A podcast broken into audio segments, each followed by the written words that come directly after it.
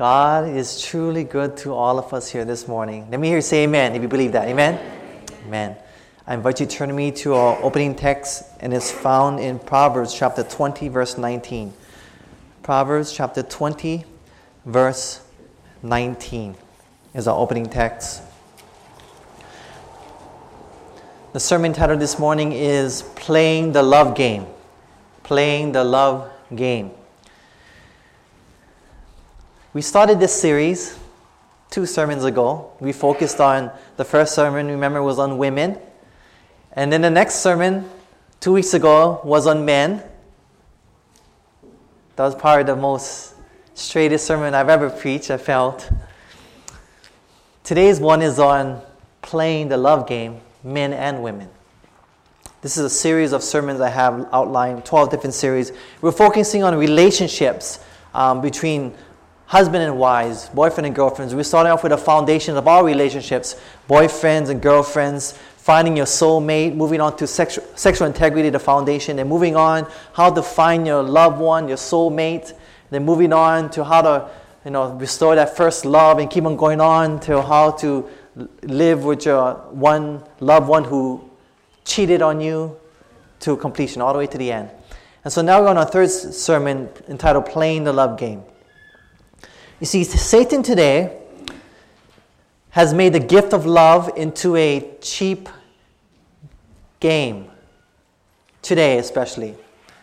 And the men and women who play these games, the love game, are called players.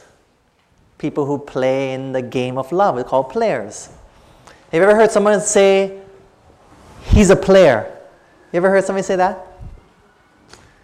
What that means is that that person who is a player has learned how to manipulate women or play women to get them to do what they want them to do.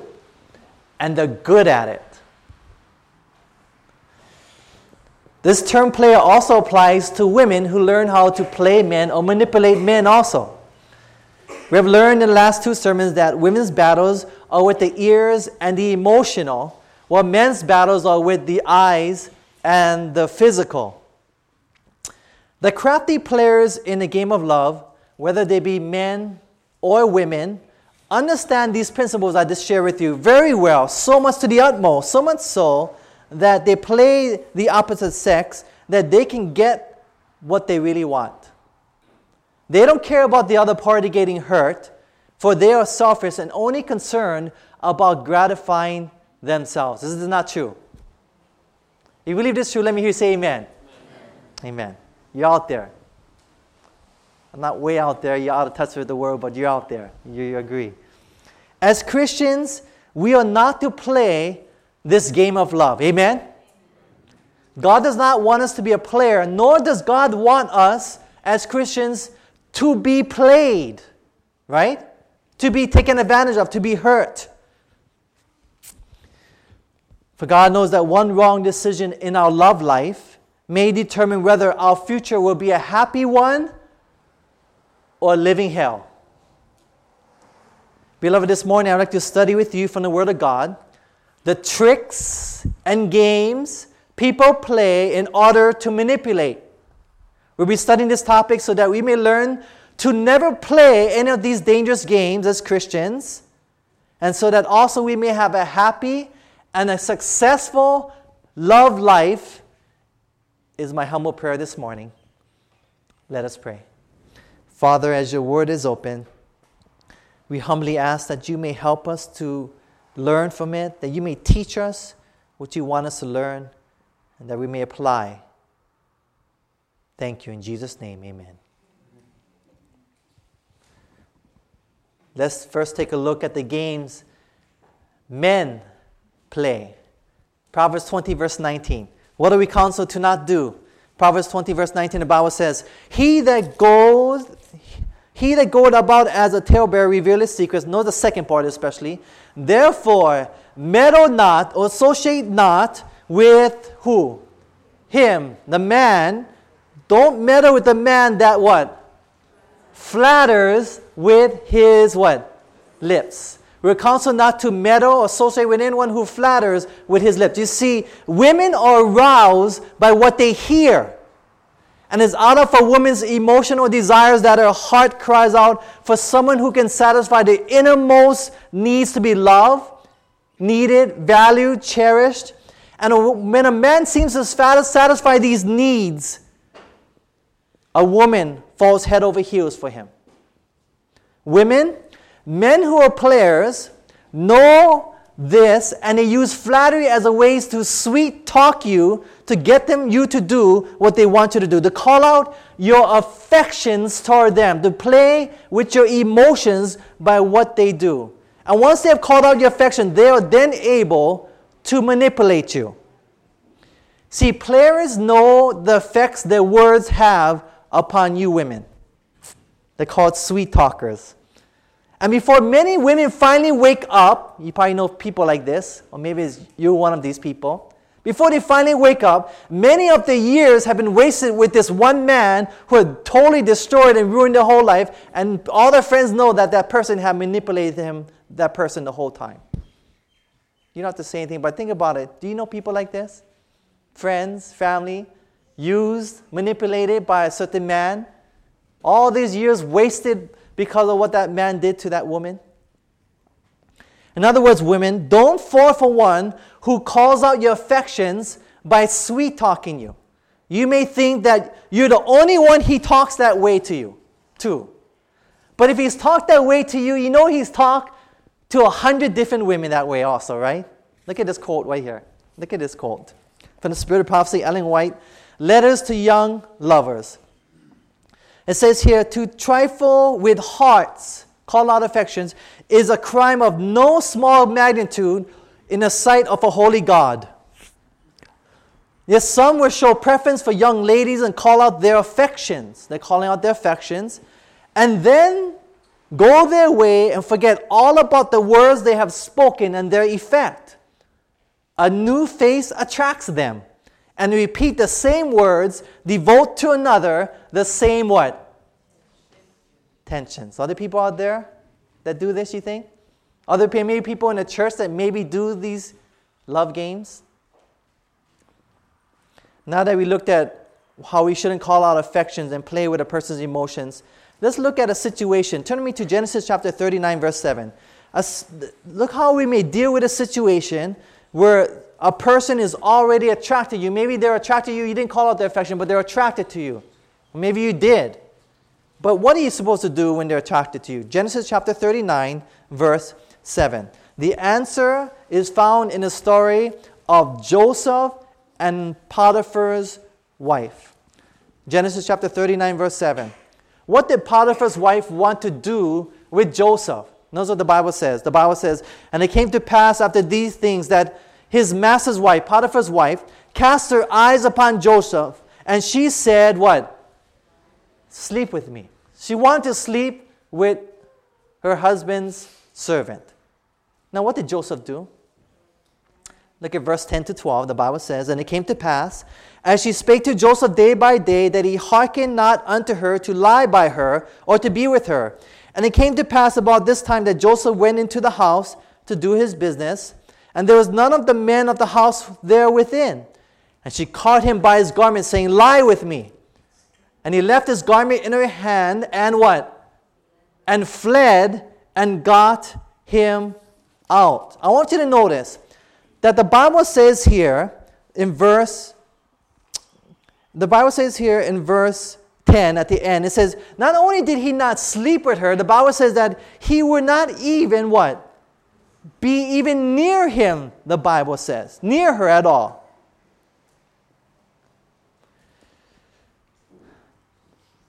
That's how you should be as Christians. Men, if you know someone who likes you, and she's married or single, and you don't intend to marry her, don't feed off her affections or play with that person's emotions. Flee from her. If you know she likes you, don't smile at her knowingly. Don't be anywhere where she can be further impressed with you. Send, spend no time with her, even in public places. Send absolutely no return attraction signals back to her. Don't play with her affection. Don't call out affections. Don't play with her emotions. Knowing that she can, she can be even putting your hands. Don't do any of these things. Men as Christians, we are not to flatter, flirt, or lead on a woman in order to call out her affections. Don't play with a woman's affections by calling her your sweetheart or your girlfriend when she's not your sweetheart or your girlfriend.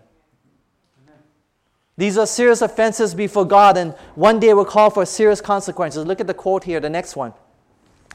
It says, talking about men again, I was compelled to hear the words spoken by some men to women and girls. Words of what? Flattery, words that would deceive and infatuate the women. You remember the women's battles with the mind, their emotion. They can meet you the first time and they're already thinking about how it'd be like married to you already. Satan uses all these means to destroy souls. Some of you may thus have been his agents. And if so, you have done this, men, you will have to meet these things in the judgment. A serious matter. Now, men, that we took a look at men, let's take a look at the games women play. Turn to Proverbs chapter 7, verse 6 to 27. Proverbs chapter 7, Psalms, then Proverbs chapter 7, verse 6.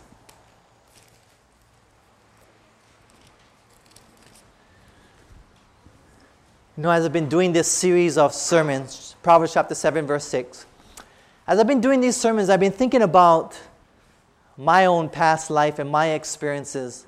And actually, these, these, these have been good for my soul, especially what happened to me in the past.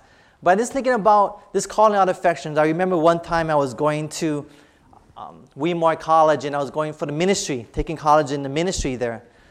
And I made a policy since I gave myself totally to the Lord. I said, I'm going to be focused completely on studying the Word of God, preparing for the ministry, that I'm not going to have any relationship the whole time I'm here at college. I don't care who it was, I'm going to focus on the Lord and only the Lord. So that's what I did. No relationships. And by God's grace, I did it by God's grace. But not really. You see, I did it in the sense that there was no real relationship. But I didn't do it in the sense that I didn't call out affections and they didn't call out affections to me. In a sense, it was like a secret relationship. Yeah, we weren't not physical or anything like that, but yet the emotions were called out. And I remember, you know, they could smile at you and you knowingly smile and smile a certain way and say certain things to purposely call out affection. You enjoy that feeling and play with the person's heart. And you know it's wrong when that finally when you stop spending time or they spend time with another person that it starts hurting, then you know then, then that's wrong, right? So God doesn't want this only our action, but God wants us to heart. He doesn't want us to play with people's affections and emotions and play games with one another, especially as Christians. Women. Let's look at a player, a woman who was a player, who played this innocent young man. Turn to Proverbs chapter 7, verse 6, and the Bible says, I'm going to read all the way to the end of the chapter, so if you can follow me. The Bible says, and follow the storyline here. What's going on? For at the window of my house I looked through my casement, and behold, among the simple ones, beheld among the simple ones, I discern among the youth a young man, void of understanding, not knowing how to play the game, passing through the street near her corner, and he went the way to her house in the twilight, in the evening, in the black and a dark night. And behold, there met him a what? Woman with the tire of a what? Harlot and subtle of heart. She is loud and stubborn. Her feet abide not in her house. Now she without, now in the streets, and lying in wait at every corner. So she caught him, this young man. She kissed him. With an impudent face, said unto him, I have peace offerings with me. This day have I paid my vows. Therefore came I forth to meet you, diligently to seek your face, and I have found you. I have decked my bed with the coverings of tapestry, with carved works, with fine linen of Egypt I have perfumed my bed with myrrh, aloes, and cinnamon. Come, let us take our fill of love until the morning. Let us solace ourselves with loves. For the good man, or my husband, is not at home.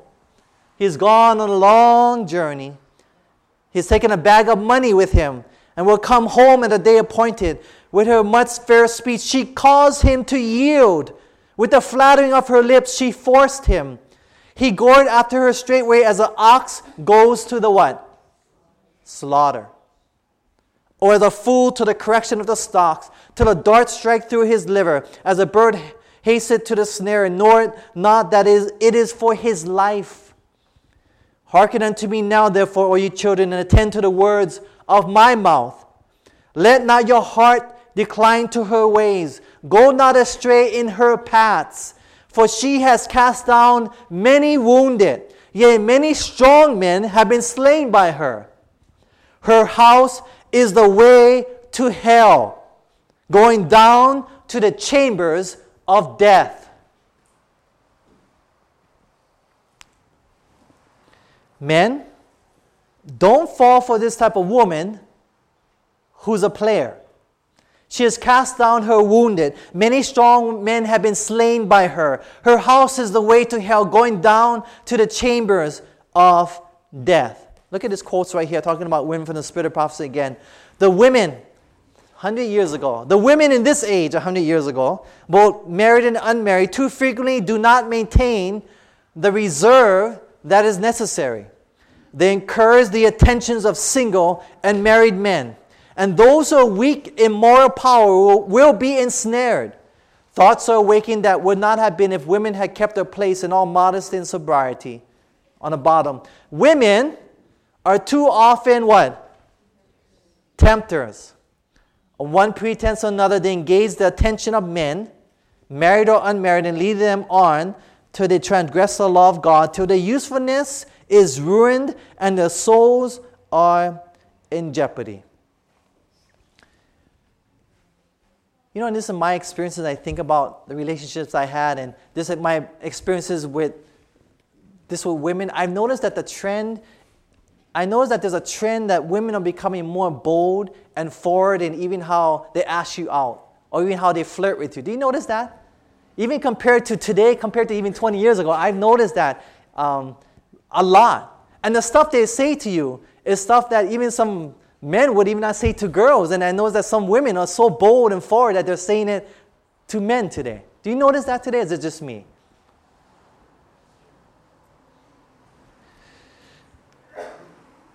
What does the women battle with? Proverbs 7, verse 10. How did this woman, who was a player, how did she dress? Proverbs 7, verse 10. Notice the Bible says. Behold, there met him a woman with the attire of a what? Prostitute. I want you to notice that this woman, she was not a prostitute. We gotta remember that. This woman in this text was not a prostitute. She only dressed like a prostitute in order to what? Attract the attention of men. And she did it all for not her occupation, but she did it all for fun or for pleasure. That's why women use their bodies, what they wear, right? This is how they manipulate men. They use their bodies, what they wear or don't wear, in order to call out the attentions of men. Remember, men's battles we learned is with the eyes, we learned last sermon the battles with the eyes and the physical. And the players, the women, especially the good players, the women, they know this. And so they use this to manipulate men to give them the attentions they so strongly desire. Men, don't fall for women who dress this way. You believe what I'm saying? Let me see, hear you say amen. Amen? Don't fall for women who dress this way. They're dressing this way so that you will look, right? Is that not true?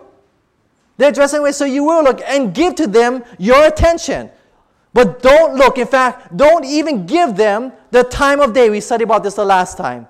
Make a covenant with your eyes. Don't give in to what they want. They want your attention, they want you to look.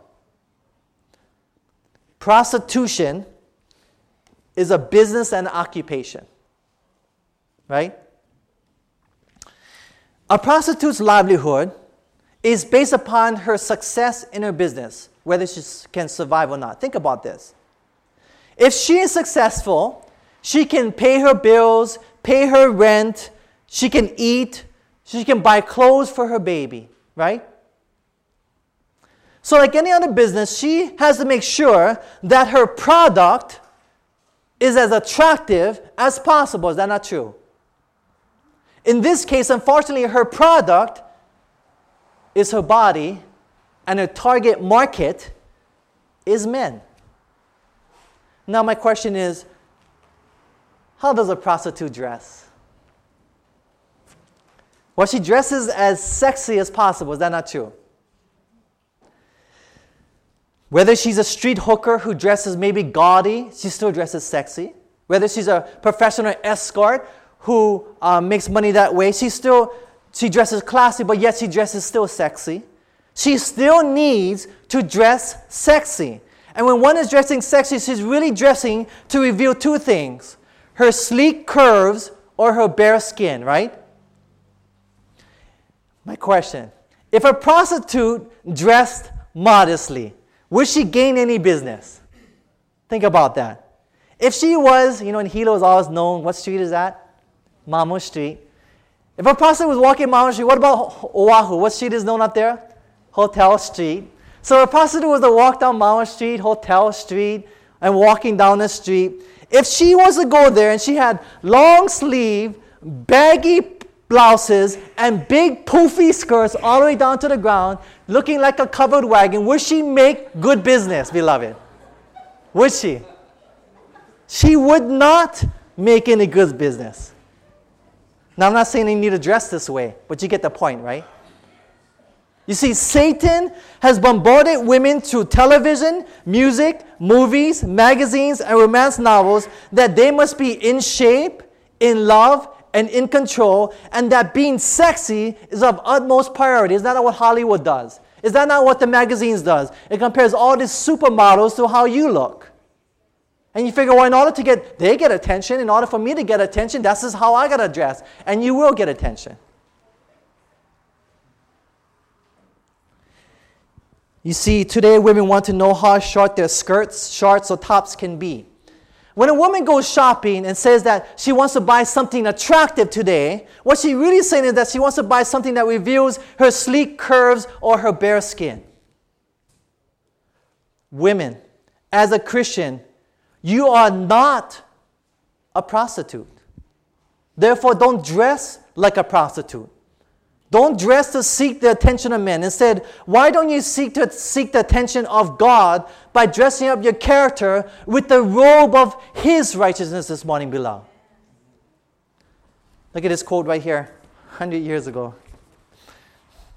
The back page. In these last days, some of the fashions are shameful and immodest. Hmm. If God's professed people had not greatly departed from Him, there would now be a marked difference between their dress and that of the world. We're living in a time when Earth's inhabitants are growing more and more corrupt, and the line of distinction must be more plain between them and the Israel of God, or the curse which falls upon worldlings will fall on God's professed people. Yes, beloved, the world dresses that way. This is how they dress. They're making no pretensions. They're saying this is how it is out there. Fine. But, beloved, as a professed Christian of God, there should be a marked difference or some type of difference, shouldn't there be? How should we dress according to the Bible? Turn me to Genesis chapter 3, verse 7. Genesis chapter 3, verse 7. Let's look at Adam and Eve, the first couple. Right after they sinned, they ate the fruit. Genesis chapter 3, verse 7.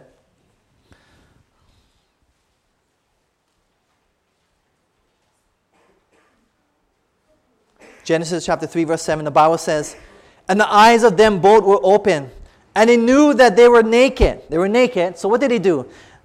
And they sewed fig leaves together and made themselves What did they make themselves? They made themselves what? Aprons. How does the apron look like? See, I didn't know how to put this on. Here we go. Made themselves aprons, right? You tell me, okay? As I put this apron on. Is that modest? is that modest? If I was a woman, is this modest? Is this how some women dress, maybe? You think? Today? So apparently, they uh, right after they sin, I didn't bring. Well, I'll show you that illustration.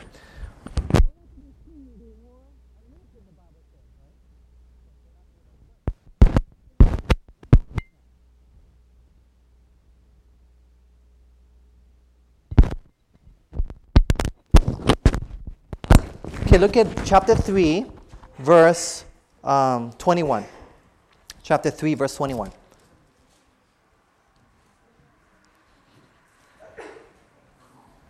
God, seeing that they weren't dressed properly, decided to clothe them. What did He clothe them? And look what the Bible says. And Adam also, unto Adam also and to his wife, did the Lord God make coats of skins and clothe them. So God felt apparently the aprons was not good enough, God felt. So He took away the aprons and He gave them what? Coats. Now, that original Hebrew is actually um, robe of, it was a linen that went all the way down, from here all the way down and cover them. Is that modest, you think? Women, there's a saying in the Bible that says we are to love ourselves as our what? Neighbor. Scenario one. You know that your neighbor, example, you have a neighbor that's a good friend of yours, and she is dieting. Why is she dieting? Because she is getting married soon. And so she's on this diet and she um, wants to lose 10 pounds because on that wedding day, she don't want to be embarrassed, right? She wants to look good and she wants to make sure that her, her dress fits and everything. But you, as her neighbor, is an excellent gourmet chef. And you love the attention and the approval that you get when you make good tasting pastries and foods. So what you do is you go over and visit her every single day, and you bring to her and you encourage her and you insist to her that she eats your pound cake and your coconut cream pie samples. And you bring it to her that you bring to her house every day. Now, my question is are you acting lovingly or selflessly toward her? Selfless, okay. Scenario number two consider this. You know that men, as we learn in the Bible, the last sermon, are visually stimulated at the sight of a woman's body. Right? Now you know. And I think 95% of you, even though I preached on it, you still don't know. You don't get it. They're, they're attracted, stimulated to the sight of a woman's body, especially a scantily clad body. You're also aware that godly men, godly men, not the worldly men, but godly men, are trying desperately to honor their wives or their fiancés or girlfriends by not allowing their eyes to stray. In light of this, you still crave attention from men. If you insist on wearing clothes that reveal your sleek curves and tanned skin, are you acting lovingly or selfishly? This is a good thing to ask yourself each morning. You're getting dressed for the day. Rather than asking, What man will I come across today? And will this catch his eye? Ask, try asking yourself every morning, Would wearing this outfit be a loving expression, not causing my brothers to stumble and fall? Is that a good question? Now that we look at the games men and women play, let's now take a look at the dangers of playing these games. John chapter 18, verse 15. Turn to John chapter 18 verse 15.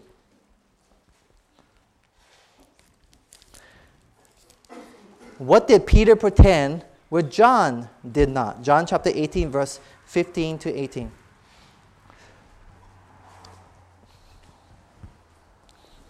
Simon Peter followed Jesus, and so did another disciple. That's John. He doesn't like to write his name in there every time he writes about himself. Simon Peter followed, and so did another disciple, John. That disciple was known, John was known unto the high priest, and went in with Jesus into the palace of the high priest. So he went in. But Peter stood at the door without.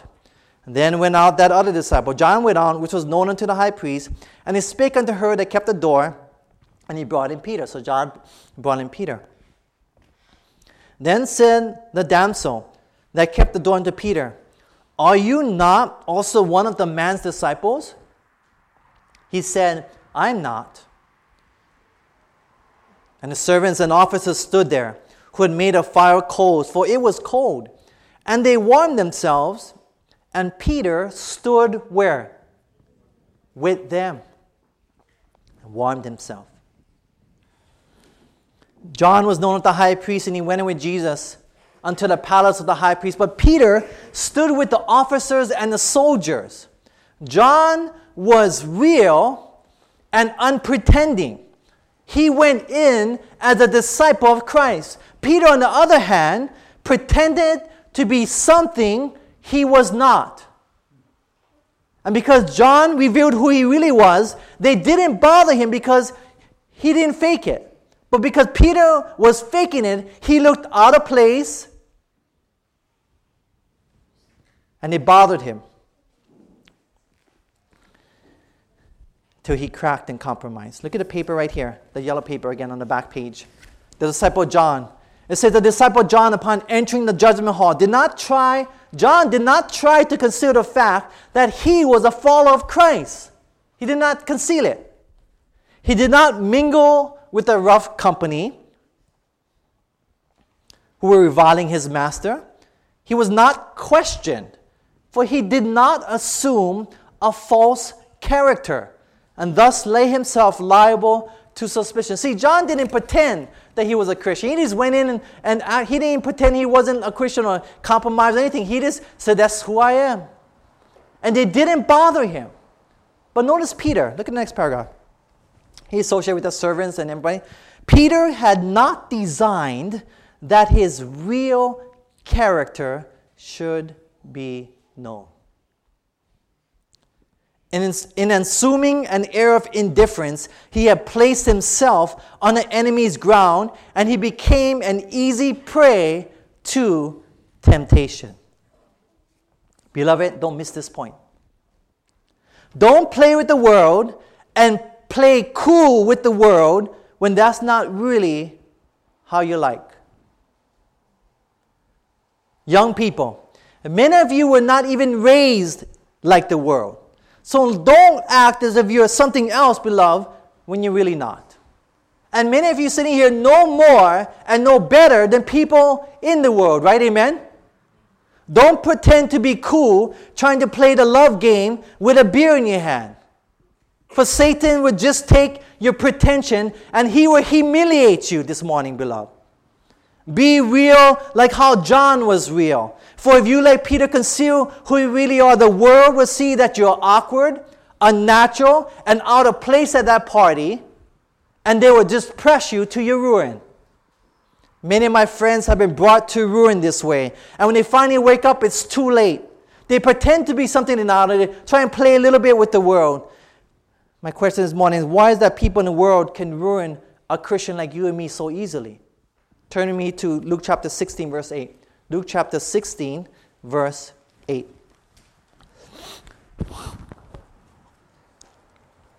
What did Jesus commend the unjust steward for? Luke chapter 16, verse 8.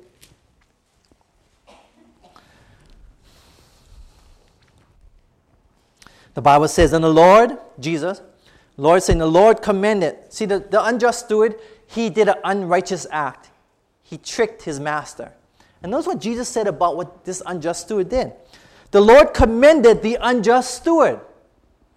He commended him for, for the unjust steward because he had done what? Wisely. Not for the unrighteous act, but because he was wise. Now follow me. For the children, this is a powerful thought. For the children of this world are in their generation what? Wiser than the children of light. In other words, when it comes to worldly things, the people, church beloved, the people in the world are wiser than the people in the church. Beloved, when it comes to playing love games, the people in the world are wiser than you and me. So don't start playing the love game the way the world does and think you're not going to get hurt or burnt. The world is smarter than you. Let me say that again. The world is smarter than you when it comes to their games. And you have been raised differently your whole life, or maybe you've been in the world, but you come out of the world for a while. Don't think that you're just going to have some fun out there in the world. Jesus said the world is smarter than you, and it will abuse you, it will take advantage of you, and then it will hang you out to dry. Men, don't flirt and flatter and sweet talk women in order to call out their affections or play with their emotions like all your other worldly friends may do. Yes, it may work, but you will pay, if not in a future relationship, beloved, believe me, then certainly in a judgment. Women, don't start dressing like your worldly friends in order to seek the attention of men through what you wear, just like your worldly friends. Yes, you'll get attention, but it'd be the wrong type of attention.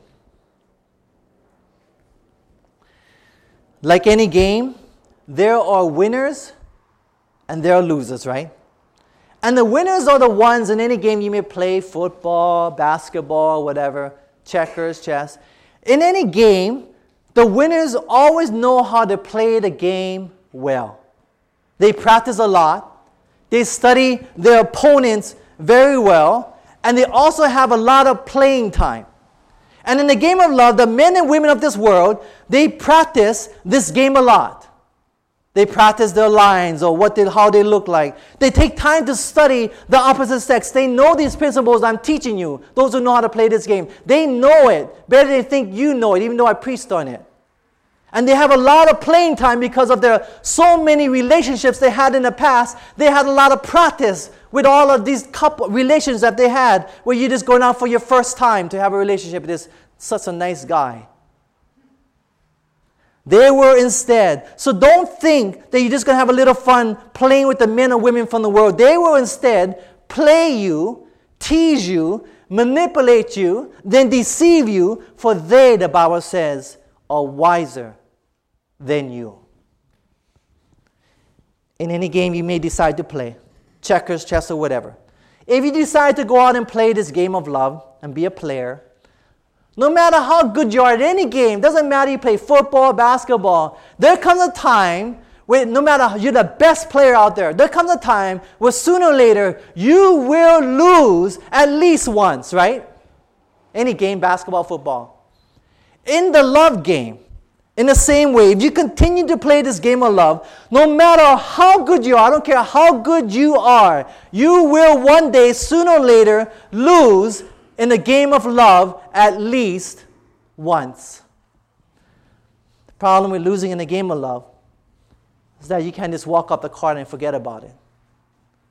Problem with the game of love, you can't just walk away and not feel it in your heart, right? The problem with the game of love is that it just doesn't go away the pain and the hurt and the suffering. And not only we may affect our happiness and our destiny for this world, but it may even also affect your destiny in the world to come. This morning, Christ has died on the cross of Calvary for us because he loves us. And may his love awaken within us a love for him. And as we love him, let us then make some changes in our lives by making some covenants with him. That's some covenants. Please look in the back here for covenant time here. Covenants that will give us happiness in our lives, in our homes, and in our relationships. Covenant challenges based upon God's promises to us, not our promises. Our promises are like ropes of sand. The Bible says is ropes. You can't make ropes out of sand. Meaning it'll never happen. You make a promise, uh, you can break it. But only through Jesus Christ and His love on the cross of Calvary can you keep these covenants. Amen? Amen. Covenant number one. Covenant to surrender your life to Jesus Christ who loved you so much, who wants you to be happy the rest of your life. Give your life to Him and you will be happy. Number two, Covenant to not be a player in the game of love. I hope I discourage all of you from being players this morning. Pray, I'll pray to God I do. Covenant not only not to be a player, but covenant to stay as far away from players, from those in the opposite sex who play the love game, so that you won't be played by them. Amen. How many Seven Adventist Christians I see being played by worldlings all the time? And they don't even know it. And everyone's telling them, get rid of him, but they won't listen to sound counsel once you're in it. So my counsel is, don't get in it. Amen? Amen? Don't get, young people, do not get into it. Three, sorry, four, men.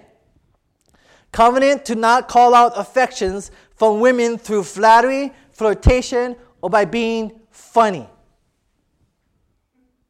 Now, you know, the, being funny is like TV or internet or a gun. And I believe in, you know, we should have the right to bear arms. Nothing's wrong with a gun.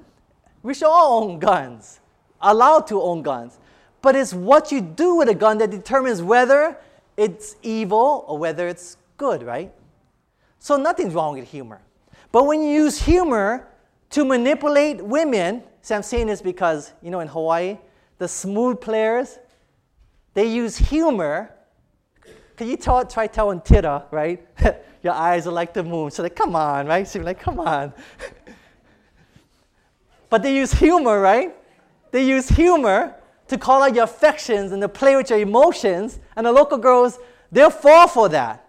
The culture in Hawaii is like that. So that men who are really smooth players, they use humor without ever having to using a flattery. Yes, they use flattery lines here and there, but they use the humor in order to call out your affections and then play you and then manipulate you. So that's why I put down there, not to use trying to be funny. Everybody, every man out there is a player wants to be a clown right out there. I mean, it's okay to be funny, but not using it to manipulate women, which happens all the time. Believe it or not, that's how a lot of the local men were. The good, smooth talkers, the sm- players anyway. Five, women. Covenant. To not call out attentions from men through your what? Body, by what you do or do not wear. Is this true? Do you not see this? Come on. Let's be real with each other, right? This happens all the time, especially here in Hawaii. Suggested reading.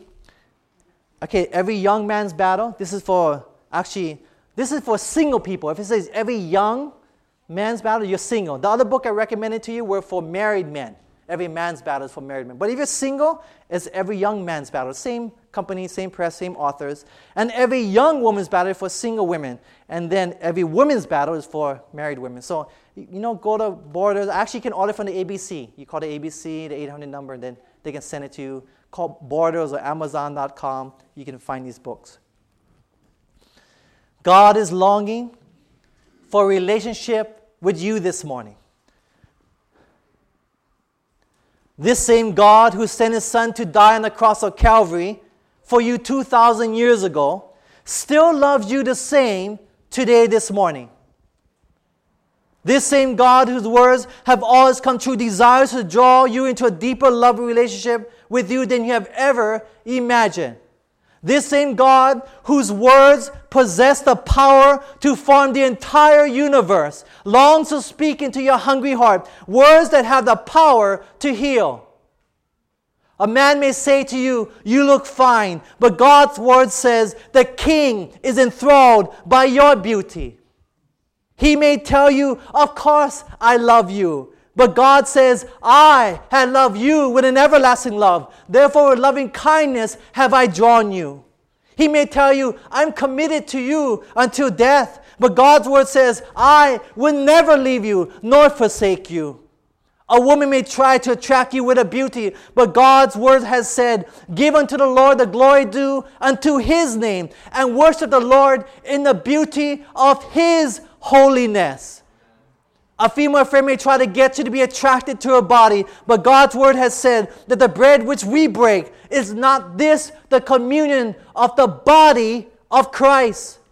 A co worker may tempt you with her sleek curves and bare skin dressing to come to you, but the Spirit and the bride says, Come, and let him that heareth say, Come. this morning. And let him that is a thirst come, and whosoever will, let him take of the water of life freely.